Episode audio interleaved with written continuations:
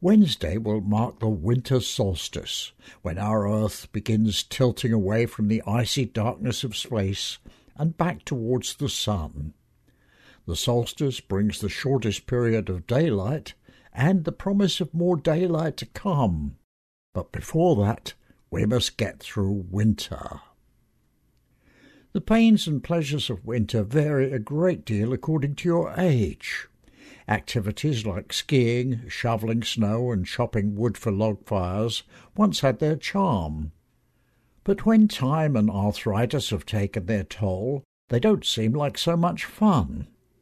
The only place you want to see ice is in your drinks, and the only place you want to see snow is on television. Language betrays our deep feelings about winter. Ice maidens are not friendly. A freeze is a kind of death.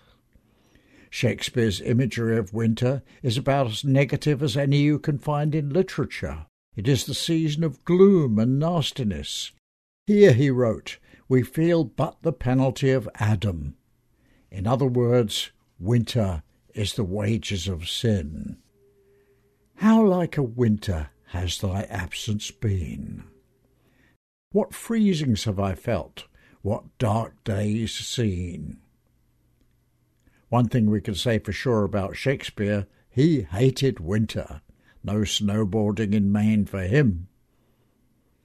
The winter solstice has always been a time of festivals and rituals marking the symbolic death and rebirth of the sun. That's the good news. At this darkest time of year, the holidays give us something to celebrate.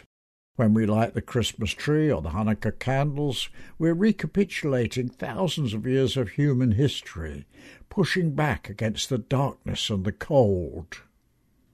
Ancient civilizations made great efforts to get the date of the solstice exactly right, because they were naturally afraid that the sun might never come back. Stonehenge is just one example. It's the biggest and heaviest calendar in the world, and it only tells two dates the summer and winter solstices. Our winter solstice this year will arrive silently, invisibly, at sunset 4:47 p.m. on Wednesday. So try not to miss it. Perhaps offer a suitable prayer. You never know, the sun might not come back. Ever since these special moments in the year were identified, they have been celebrated. The Romans of classical times had their Saturnalia, a sort of extended happy hour, it was an unabashed orgy of eating, drinking, and spending, which in its excesses came closest to what we now call the holidays. This isn't surprising, given that Roman culture was in so many ways similar to our own.